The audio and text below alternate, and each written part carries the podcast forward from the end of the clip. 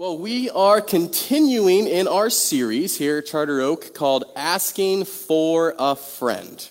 And what we are doing is we've been answering all kinds of questions, your questions about life, about God, about the church. And today we're exploring a, a series of questions that were all related on a very specific topic. And it was, it was very fascinating seeing how so many people's questions, all at the end of the day, kind of centered on various topics. And today's topic that we're looking at is the topic of salvation. And what are the questions that you had as to what in the world is salvation and what does this look like for us as followers of Jesus to explore this? But before we even dive into some of the questions about salvation, it might be a good place for all or a good place to start for all of us to know what even is salvation in the first place. So that's our first question. What is salvation? You might be somebody who's been going to church all your life and you're like, I, I, hear that word. I don't have a clue what it means. Or you're someone who's newer to the faith and you're like, yeah, I hear Christians say that, but I don't actually know what they're talking about when they say salvation. The basic definition of the word salvation means being saved, rescued, or delivered. Okay? It means to be saved, rescued, or delivered from anything. You could be saved from a raging river. You could be rescued from, I don't know, a, meteor hitting the, earth, whatever it is. To have salvation, gen, most basic understanding means to be saved, rescued, or delivered from something or for something. In Christianity, whenever you hear Christians talking about the word salvation, they are talking about when God has saved, rescued, or delivered you. When, when we as a people, when you as a person, have been saved or rescued or, delivered by God. Now, specifically, we are both saved from something and simultaneously for something. Do you hear that? We're saved both from something and for something. And, and, and, we'll explore a lot of this, as I said, in a minute. But for kind of big, sweeping um, idea here, we're saved from sin and death. We're saved for union with Christ and new life. Do you hear that? We're saved from sin and death. We're saved for new life in Christ. Now, we, heard, we read this verse earlier. This is probably one of the most famous verses in the Bible, John 3:16. We heard that we read that earlier together at the very beginning of the passage. And you'll see this idea of being saved both from something and for something in this very verse. Take a look at it. John 3:16. What say it with me if you want. For God so loved the world that he gave his one and only son that whoever believes in him shall not perish but have eternal life. John tells us in this verse that God saves us from perishing and for eternal life. And that's, in a nutshell, is, the, is what salvation is to be saved from perishing and to be saved for eternal life. Now, let's tackle, let's now let's dive into some of the questions related to this concept of salvation. And we're going to start with a big one. You guys ready? All right, here's the big one. What is predestination and does Charter Oak believe it? Okay, some of you are probably sitting there thinking, I've never heard this word before. What in the world are we about to talk about? And that's okay. Others of you have probably been wondering this for months and months and months, if not years, and you're longing for an answer. Okay, let's. This is a two-part question. So whoever snuck in two questions, good, luck, good job. Two part question What is predestination and does Charter Oak believe it? Let's take the first part of this question first. What is predestination? Okay. Predestination is the belief that God predetermines who is and who isn't saved.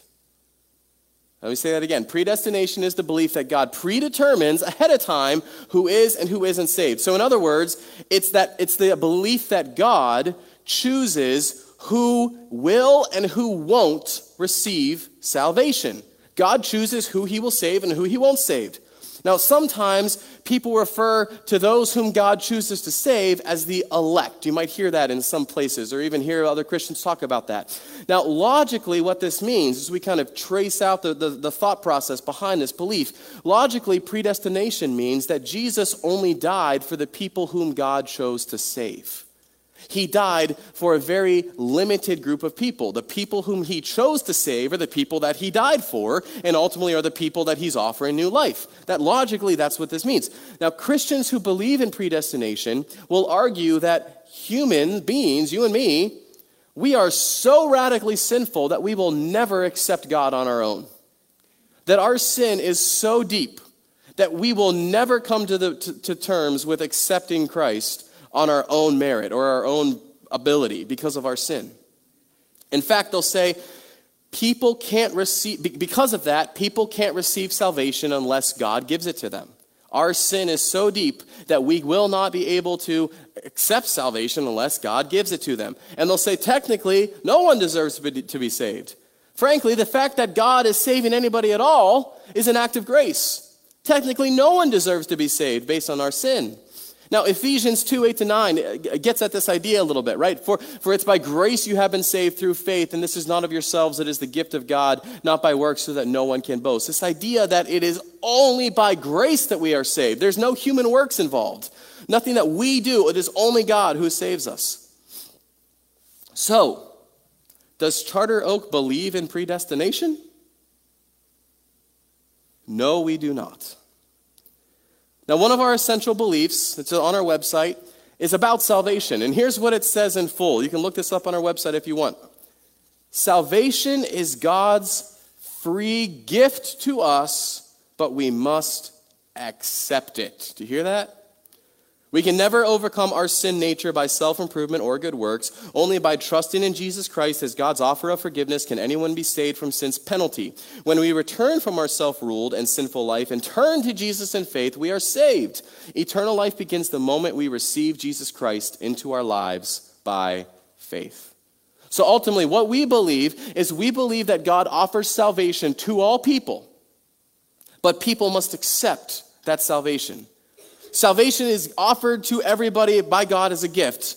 But in order to accept that gift, you have to choose to receive it. So we believe that God's grace has given people the free will to either accept or reject salvation. Now, for those of you who are theology nerds and you want to go learn more about this later, you're going to want to go home and Google the word Arminianism, okay? That's what this is. Arminianism. Now, if you want to know how to spell that, you'll have to figure let Google figure it out for you. But Arminianism is this idea that we're describing here as to what it is that we believe when it comes to salvation. Now, here's a few reasons why we believe this. So, first of all, we believe this because scripture tells us that God desires all people to be saved and doesn't want anybody to perish. Here's two examples in both 2 Peter and 1 Timothy. First, uh, Peter says, The Lord's not slow in keeping his promise, as some understand slowness. Instead, he's patient with you, not wanting who to perish? Anyone. God doesn't want anyone to perish, but everyone to come to repentance. And then Paul says in, to Timothy, he says, This is good and pleases God our Savior, who what? Wants all people. Does it say some people? No, it says all people to be saved. God wants all people to be saved and come to a knowledge of the truth. And, and remember John 3.16 from earlier? What does God love according to John 3.16? God loves the world, the whole world, right? And anyone who believes will not, will not perish and receive eternal life. And so we see from these verses that part of what we're discovering about the nature of God is that God longs for all people to, to know him and love him and serve him and experience salvation. The salvation that God has offered offers is not limited to just a select group of people that God selects ahead of time. And so, because if you think about it, if God predetermines ahead of time who will and who won't be saved, then the fact that God seems to offer salvation to all people and want all people to be saved, well, it would make it seem like God is insincere on what he's actually offering to people. Now, another reason why we believe believe that God's um, that we believe in Arminianism is, is, the term is because we believe in something that is known as well, I'll say for you theology nerds. Here's another one. It's called prevenient grace. Okay, and I'm going to describe it here for you a second. So, the, the concept of prevenient grace is this that God's grace is so powerful, so all consuming, so amazing, amazing grace, that God's grace goes before us and frees us to believe. You remember what I said earlier about how many people will say the reason why we can't accept salvation is because we're so sinful we'll never accept God on our own merit or on our own? Well, technically, we believe that too. But what we believe is that God's grace goes before us and by grace frees us so that we can make a decision to choose. We know that we will not choose God. The only reason we can choose God is because God's grace has freed us in order to be able to choose God. So we believe God's grace frees our will. And so think of it this way. Sometimes people will want to know, like, oh, do you believe in free will, right? They'll ask that question. Do you believe in free will or not? And I would say it this way instead of saying that we have free will, say this instead we have a freed will. You hear that? Hear that distinction? It's not that we have a free will, it's that we have a freed will. Our will has been freed by God's grace, enabling us to actually make a choice in the first place. God's grace frees us to choose Him or reject Him. I, I love how it says this in, in Titus. Paul says to Titus, For the grace of God has appeared that offers salvation to all people. So, in a nutshell, Charter Oak Church does not believe in predestination. We believe God desires all people to be saved, that Jesus died for the whole world, not just the people going to heaven, and that God's grace frees our wills, which then gives us the ability to choose or to reject God. John 3:36 wraps this up well. It says whoever believes in the Son has eternal life, but whoever rejects the Son will not see life, for God's wrath remains on them. Okay. Now this leads us to another question that was asked. The next question was this Is there something I can do to lose my salvation? Right? Now, now think of this. Logically, we can, we can see why this is an important question. If I accept salvation, right, if God has freed my will to be able to choose to accept Him, does that mean that there is something also then that I can do to lose that salvation later on in my life? Now, technically, the answer to this question is yes and no, okay? If what you are thinking of whenever you hear the phrase lose my salvation, if what you are thinking of is as if, you know, you know, somebody loses their passport when they're on a trip out of the country. I don't know, any of that happened to you, right? And you're just like suddenly like, oh my gosh, I, I, I'm stuck. I have nowhere to go. If you think that losing your salvation's like that, then no, that's not what it means. It's, it's not as if there is this one big sin out there that if you accidentally commit it, you know, like, oh my God, oops, I accidentally stepped over this line, that God just yanks your salvation away from you and there's nothing you can do about it, okay? So in that sense, no, that's, you can't lose your salvation in that sense. But you can choose to forfeit your salvation. So we believe you don't just lose your salvation as if, oh, oh, it's gone, somebody took it away from me, but you yourself can choose to forfeit it. Now, salvation includes being in relationship with God. I said at the very, very beginning, part of what it means to be saved is to be saved for union with Christ, to be, to be saved for a relationship with God if you have if salvation includes having a relationship with God, what does it look like to forfeit that relationship? Well, it looks very similar to forfeiting any relationship that we might have. It's like walking out or abandoning any relationship that you might have. You, you, know, we can think of people that have forfeited their marriages or forfeited their friendships or forfeited all kinds of different relationships. If there is a person who genuinely believes in Christ, but then later in life they choose to walk away from God entirely, walk away from God, fully rejecting Him. They are forfeiting this relationship. They can walk away from this salvation that God is offering. Now, God still loves them. Even though that person's walking away from that relationship does not change how God feels, God is still radically in love with all, each and every one of us. Now, it's true that usually when somebody walks away from God, they're forfeiting that relationship. Usually this happens gradually. More often than not, it's, this, it's someone who kind of is this little by little choosing, you know, I'm just going to get farther and farther away, farther and farther away. And, and then and one day they turn around and it's not there anymore. And yes, many of you are probably thinking this, and this is true too. There are tons of situations, if not the majority of these situations, where it's worth asking the question was that person even saved to begin with? Was that person ever even saved to begin with? Because if they were truly in this relationship with God, why would they ever want to walk away from that, right? It is 100% possible that there's plenty of people that it appears that they are in a relationship with God, but they're really not. And so walking away from Him isn't really walking away. It's just choosing to live into the reality because their, their, their salvation has just been a farce. It's just been a, you know, something that they've, been put for, that they've put forward. Now, all that being said, this is super important, and I mentioned it a minute ago. Even though it's possible for human beings to walk away from God, God will never walk away from us. Never. And some of us, we, we need that reminder that we serve a God who is never going to walk out on us. never going to abandon us, who is never going to say, I'm done with you, I'm tired of you, you have failed too much, you are, you are too far gone. God will never walk away from us. I love how Paul says this in Romans 8. He says, I am convinced neither death nor life, neither angels nor demons, neither the present nor the future, nor any powers, neither height nor depth, nor anything else in all of creation will be able to separate us from the love of God that is in Christ Jesus our Lord. You know what that means? That means that you can't separate yourself from Christ's love. You're a part of creation. And you trying to walk away from the love of God doesn't mean that God stops loving you. It just means that you're walking away from the love of God, but He continues to love you like crazy. God will never stop loving you and will never walk out on you and will never abandon you. Nothing in all of creation can stop that. You can't stop God's love, even though you might want to try. But rather, and those of you who grew up in the church and you know that story, you know, some of you know the story of where, that Jesus tells about the prodigal son. It's kind of like that. The prodigal son is given the freedom, a freed will to be able to walk away from his father and to go and live and forfeit this relationship that he has. But God never stops loving him. Now, a very con- connected question to this, and this is a heavy one, and somebody else asked is this Will people who commit suicide go to heaven? Now, I, I want to be super clear.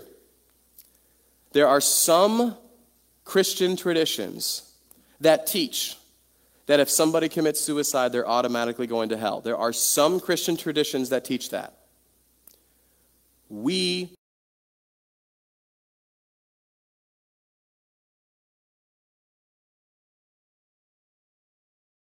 sends a person to hell. There's only one thing that does rejecting Jesus Christ as your Lord and Savior. And therefore, if there is a person who had accepted Christ and loved them and was doing everything that they could to honor and love and serve Jesus, if that person were to commit suicide later on in their life, that does not mean that they are automatically in hell. Now, as I say that, let me strongly voice this, okay? Suicide is never the right option, friends. Never. If you or someone you know is struggling with this, if you or someone you know is struggling with suicidal thoughts of any sense, of any way, I implore you, I urge you, seek out help. Seek out professional help from the Mental Health Society, from, from get social support immediately. Talk about it. Speak up. Come talk to us. Open up with your small group. Make sure that you, people know that this is something you're struggling with. As a church community, we will never judge you or think less of you if this is something that you're struggling with or dealing with. And for the rest of us, for those of us who may not be struggling with this personally, we ought to never shy away from helping a fellow brother or sister in Christ who is struggling with this. We ought to never walk away from those, from those who might be struggling with mental illness of any kind. And so, I, I, you know, I challenge each and every one of us right now, for the people that we know in our lives that are struggling with this, do not walk away from them. As a church, we do not believe that suicide automatically sends somebody to hell. Okay. You might remember that earlier in the sermon I had mentioned that salvation includes two things. Do you remember what those two things were? It means to be saved from something and to be saved for something. Okay? We're saved for eternal life with God. We're saved from perishing or condemnation. And this leads us to our next question. Why does hell exist? Wouldn't it be the most loving for everyone to go to heaven, even if it meant God had to force them there? Man, you guys just keep coming up with these heavy questions, aren't don't you? And then on top of that, you try to sneak in all these two-part questions as well. Another two-part question, another heavy one. Okay, you ready? Let's take the second. Uh, let's take the second part first. Okay, that second question: Would it be more loving for God to just force people to go to heaven? Frankly, here's the answer: No. It would not be more loving for God to force people to go to heaven. Why? Because love never is never forceful or never coercive. Right? Uh, Paul writes in 1 Corinthians 13, love does not insist on its own, own way. Know, we, we see in, in culture all the time, when you look around our wider society, there's tons of examples where people force you to do something and they call it love. It's not love, it's usually abuse, right? God is never going to force us into anything. Love does not insist on its own way. God makes one of the craziest sacrifices of all time by choosing to not get his way, by not forcing people to be with him forever if they don't want to be there. Love always includes risk, always. And God is risking that there will be people who don't want to spend eternity with him. And frankly, if God really did force people to go to heaven, well, then free will doesn't exist, does it? And we're back to where we started. Now, the other part of the, to this question why does hell exist? Again, thank you guys for these wonderful, hard questions. The basic definition of hell is this separation from God, okay? That's the most basic, fundamental definition of hell. It is being separated from God. So, why is it possible for us to be separated from God? That's another way to think of the question, okay? If hell is separation from God, why is it possible? Why did God make it possible to be fully separated from Him? Now, first, it's possible because God is love. Okay, some of you might be sitting there thinking, what? What's going on here? This doesn't make any sense. That sounds strange. But remember, what did we just talk about? Part of the reason why God is loving is love is because he takes a risk to not force us to do things. Therefore, because God is love, he does not force us to choose to be with him. God frees our will to make a decision whether or not we want to choose to follow him or reject him. Therefore, it means that God has made it possible for us to choose to be separated from him if we want to, which technically means there is a, it is possible for us to choose hell. Second, Another reason hell exists is because God is holy. Take a look at what Peter says. Uh, Peter writes this in, uh, in his letter. He's actually just quoting a, a, verse from Leviticus, believe it or not. But what Peter says is this He says, Just as he who called you is holy, so be holy in all you do, for it is written, Be holy. Why? Because I am holy. He's, now, who said that? God said that. God is saying, You be holy because I am holy. Now, the holiness of God is not something that gets preached about or talked about enough, in my humble opinion. But, but, many times, what ends up happening is Christians will talk so much or emphasize so much on the love of God that they end up excluding the holiness of God. And when that happens, what, what, we, what we see is that then if we only focus on God's love, but we then exclude God's holiness, then concepts such as hell or being separated from God seem to be ridiculous to us right? Because oh, why would God? If God is love, then He shouldn't let the, He shouldn't have even created us in the first place. Is you know, and on and on and on. But many times that's because we're totally forgetting that God is also a God of holiness. God is holy. To say God is holy means that God is so pure and refuses to turn a blind eye to sin. He is not the kind of God that's going to see that there is sin running rampant in the world and just be like, ah, you know what, it's fine. I'll just, they'll just let them keep figuring it out on their own. No, no, no, no, no. It means that we serve a God who will choose to execute true justice, that one day evil will be dealt with, that sin cannot and will not exist in his presence. If God wasn't holy, then that would mean that God doesn't really care about getting rid of sin or evil from our lives. You know, I've, I've talked with, uh, I, I, have some friends, they live in Pittsburgh, but before they moved to Pittsburgh, they, they spent a number of years living in, in Rwanda. And I remember asking them personally, you know, what was one of the things that you took away after you spent those years living in, in Rwanda? It was right after um, the, the, the, the, genocide had kind of been, uh, they're, they're, I mean, they're still sort of dealing with the, the after effects of all of this. But one of the things they said is they said, you know, after being amongst people who had suffered so much evil and corruption and oppression, I will never be able to not serve a God thinking about, I will never be able to serve God without thinking about that He is the God who will one day over, overpower and condemn all sin and evil from this world. Right? Many of those of us who live comfortable, soft lives, and I include myself in that, we sometimes forget to, to the, the, the, that there is so much brokenness and pain and corruption and evil and sin running rampant in this world. We just don't, we don't think about the fact that God has promised to one day be a holy God who will purify this world of all sin and of all evil. I don't want to serve a God, frankly, who says, do whatever you want. I want to serve a God who's, I don't want to serve a God who's soft on sin. I want to serve a God who is so passionate about getting rid of sin and evil from this world that he's going to do everything in his power to destroy it. You know, think of it this way. If you're struggling to think about what the holiness of God is like, I, I love this image. The holiness of God is sort of like anything on planet Earth trying to approach the sun. I don't know if any of you have ever tried to go towards the sun, but I'm willing to bet you'd be consumed if you did.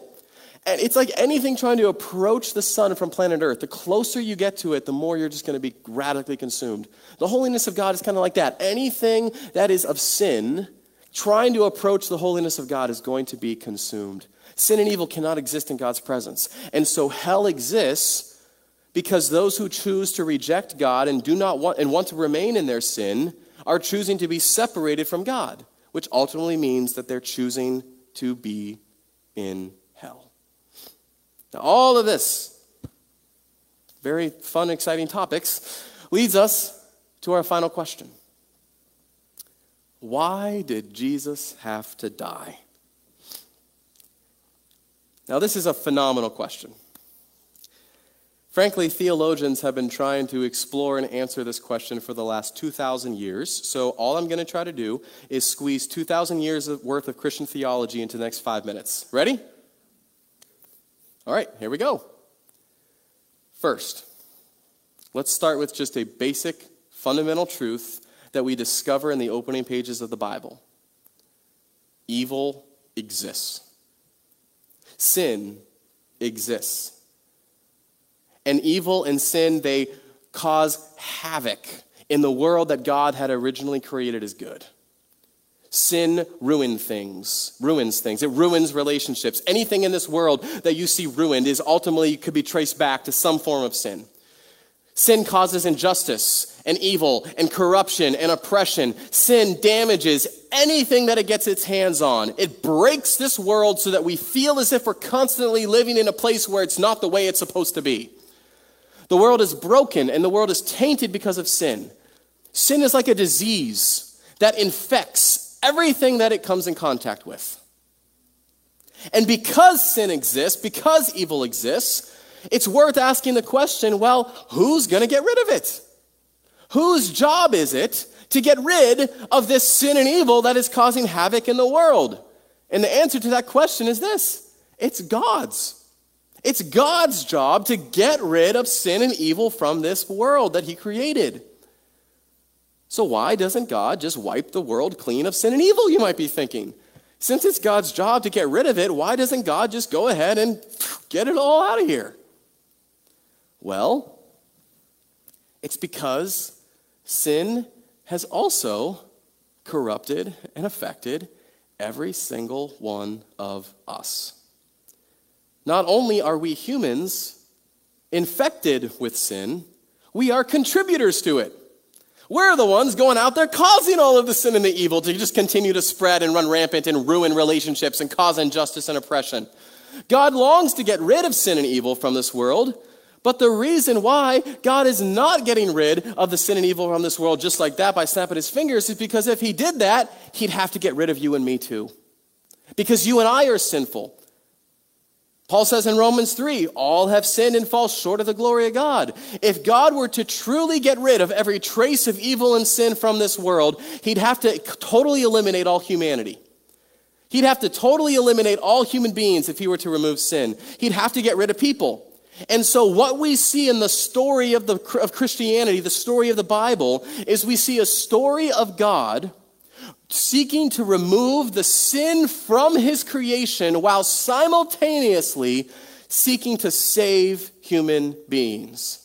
The Bible is a story of God eliminating sin while at the same time saving human beings. Now, in the Old Testament, this happened in a way that was, it was a very symbolic action and it seems very, very strange to, to us today. But in the Old Testament, instead of allowing human beings to die as a result of, of sin, God took an animal and that animal was to be substituted in the, a person's place. And the biblical word for this is the word atonement. You ever heard that word before? Atonement. Old Testament books like Exodus or Leviticus, which are very, very you know, dense books, explained in lavish detail how this whole process was supposed to be completed. So, for example, Leviticus 5 6, we see these instructions given to the people of Israel. It says, As a penalty for the sin they have committed, they must bring to the Lord a female lamb or goat from the flock as a sin offering, and the priest shall make atonement for them for their sin. Now, furthermore, and I know this also sounds strange to us today, the blood of that animal, whatever that animal that was sacrificed, that animal's blood was then used to purify and wash away uh, all of the sin or evil that had come into its midst, right? Come into contact with. This was because in ancient times, the blood was considered the source of life, right? Think about it. The source of life was, was in blood. And so the author of Hebrews in the New Testament explains this process a little bit more for us. They say in Hebrews 9, the law requires that nearly anything that's to be cleansed must be cleansed with blood. Without the shedding of blood, there's no forgiveness. Do you see? They're unpacking this whole concept, excuse me, of how God was seeking to eradicate sin while also saving human beings. There was just one tiny little problem. The sacrifices that the Israelites were making eventually just became nothing more than empty gestures. Another way to think of it is this sin and evil infiltrated even the sacrificial system. Corruption infiltrated even the system of sacrifice that God had set up. The priests become corrupt. Israel is still sinning like crazy. Sin has become so powerful that every aspect of even the, the, the, the most holy of things, the, the temple itself, it's just running rampant with sin and evil and corruption. And so, what does God choose to do? God chooses to become flesh. And he sends his son Jesus to come and dwell among us people so that ultimately he himself could offer his life as a sacrifice of atonement. So that his blood would be the blood that would purify the sins of the people. And so instead of getting rid of human beings to get rid of sin, God chooses to sacrifice himself. Romans 3:25 says it this way, God presented Christ as a sacrifice of atonement through the shedding of his blood to be received by faith. And that's why on a hill far away there stood an old rugged cross that's why Jesus died. The reason Jesus died was because that was the way that God was both going to conquer sin and still rescue you and me. By dying in our place, taking the weight of sin upon himself, and he did it to give you and I salvation from sin and for eternal life. As we close, I just want to show you this, this scripture from Hebrews 9. Christ has appeared once for all at the culmination of the ages to do away with sin by the sacrifice of himself. Just as people are destined to die once and after that to face judgment, so Christ was sacrificed to take away the sins of many. He will appear a second time, but not to bear sin, but to bring salvation. Salvation to those who are waiting for him. Now, we've been talking about some heavy things this morning. And maybe some of these topics have just sort of exposed in your own heart that maybe you fully aren't as committed to following Jesus with your life as you know you ought to be. And maybe today is the day where you realize that you too need to make that decision. Your will has been freed by the grace of God, and God loves you and will never walk away from you, but will you choose to walk towards Him? Will you choose to walk towards God, submitting and surrendering your life to Him because He gave His all so that you might have life? Will you choose to receive Christ as your Lord and as your Savior? And maybe you're someone who's committed to following Jesus already, but it's time to recommit. Things have been a little bit off lately, and it's time to fully commit. I want to challenge each and every one of you to put yourself in one of those camps. Where are you? Where do you need to be? Do you need to recommit yourself to Christ? Do you need to fully give yourself to Christ for the first time? If that's you, as we sing this closing song, I want to invite you to do that.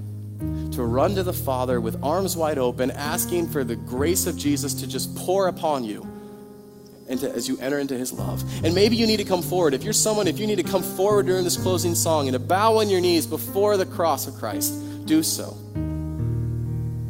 As we sing this closing song, may we all commit our lives to Jesus. Let's pray. Lord God, we are so grateful that you are a God who walks towards us, not away who loves us and offers yourself for us. Lord, as we wrestle with the many various areas in our lives that we know we need to give to you, might we most importantly receive the salvation that you offer to us. May we accept it as a gift so that we might be saved from perishing and for new life. Amen.